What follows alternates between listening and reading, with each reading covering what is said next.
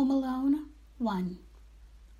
If there was ever a phrase that suited me to a T, it would have to be when Kevin McAllister said to his mom, This house is so full of people it makes me sick. When I grow up and get married, I'm living alone. Married, but alone. Hmm, interesting concept. At some point in life, we perhaps were all so fed up with our family that we wished they would disappear. But true to form, in an ironic twist of fate, those wet bandits would be right there, lurking through the windows of our souls, whispering ever so mischievously, Merry Christmas, little fella.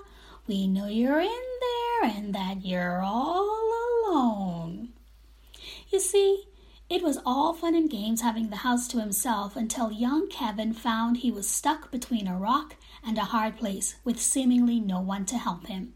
The thing is, he would not have survived if it weren't for that one neighbor, Old Man Marley, who in fact he was afraid of because of some rumors.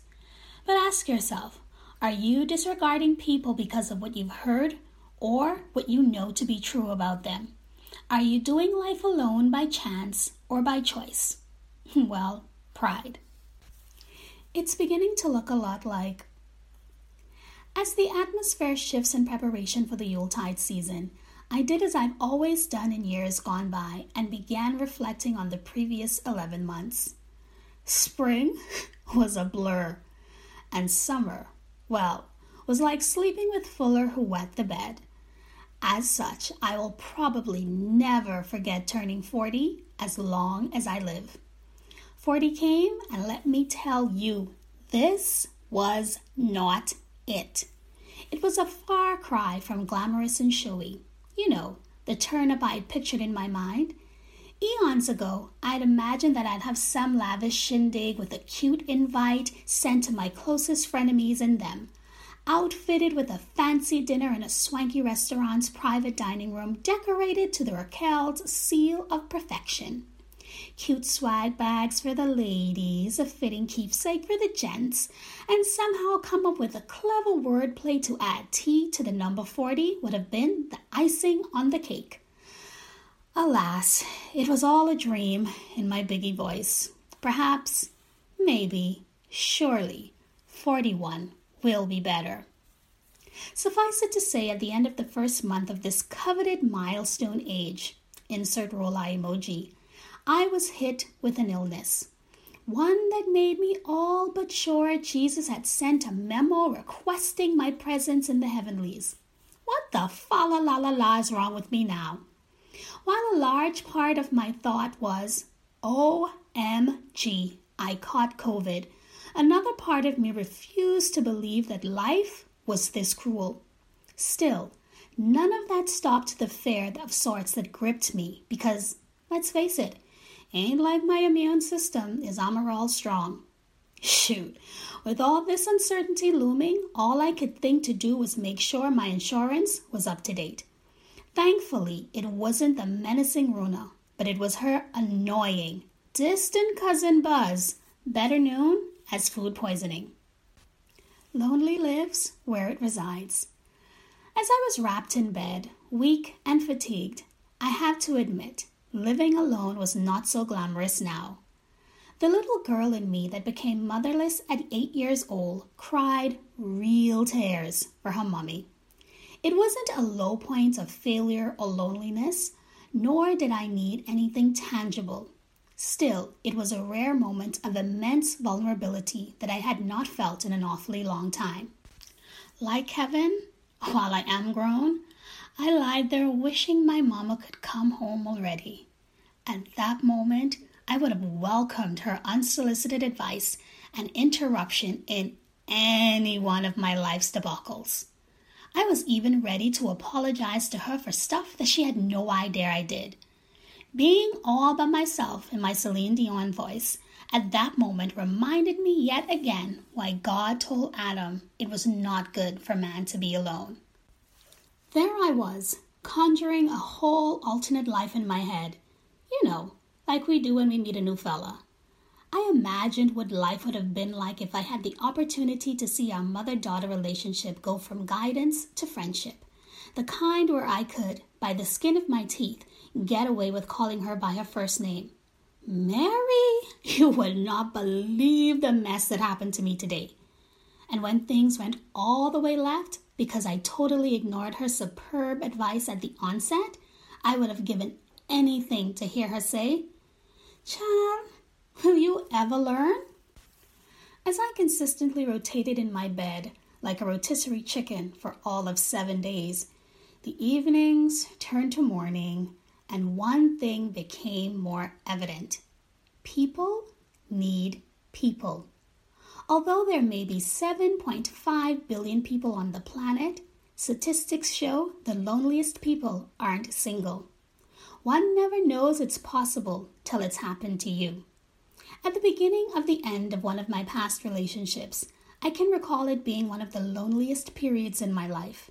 It sounds crazy to talk to someone, see them, touch them, but still feel alone. Yet there was a time in that same relationship where if we never uttered a word but were just in the same room, I felt full and loved. So, how does one get through those low moments of despair? How do you rally up after an emotional train wreck that has left you with a case of temporary paralysis? Seasons change.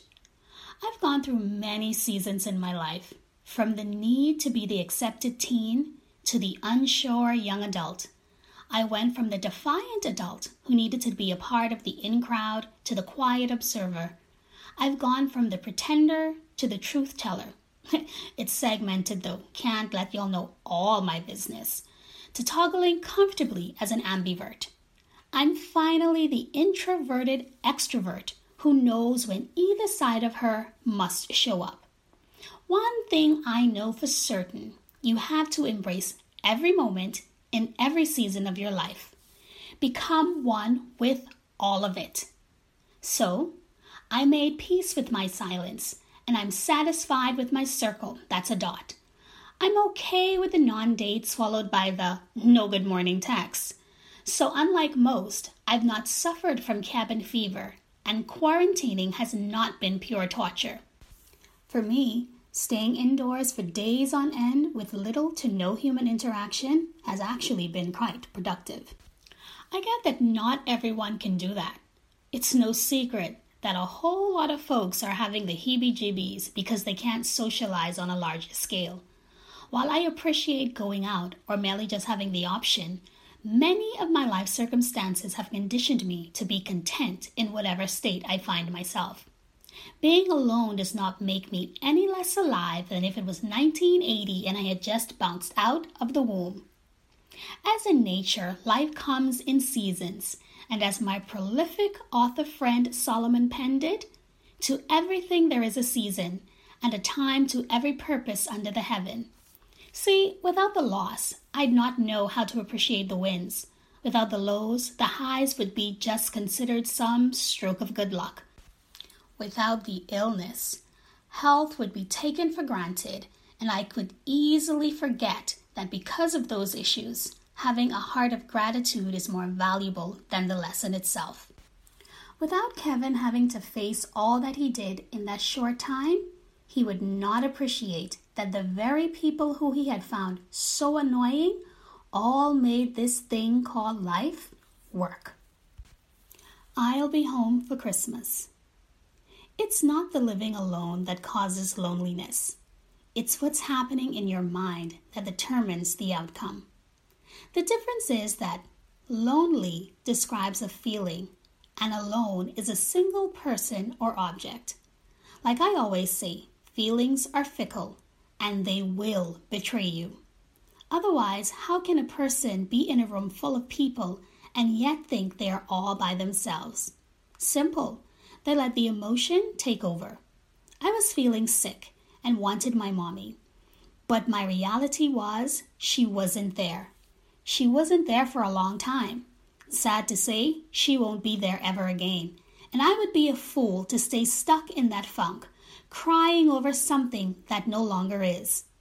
Unlike Kevin, his family was trying to move heaven and earth to get back to him. Alone is temporary, while loneliness can linger if you let it. even Kevin was over it. His Christmas wish came down to one sincere request Will you please tell Santa that instead of presents this year, I just want my family back? The best takeaway from the entire movie had to be Kevin's awareness of the importance of family. While he impulsively wished his away, Kevin was the inspiration behind Old Man Marley's reconnecting with his son and granddaughter for the holidays. While Jesus will never leave you nor forsake you, it is also written, Make allowance for each other's faults and forgive anyone who offends you. Remember, the Lord forgave you, so you must forgive others. Translation If it's broken, you have time to make amends. Your alone may not be like Kevin's, but you don't have to fight the wet bandits alone. There are people out there willing to have your back if only you'd let them. Nourish your existing relationships, and you'll be surprised to see how they'll bloom. You can go home for Christmas, and it doesn't have to be only in your dreams.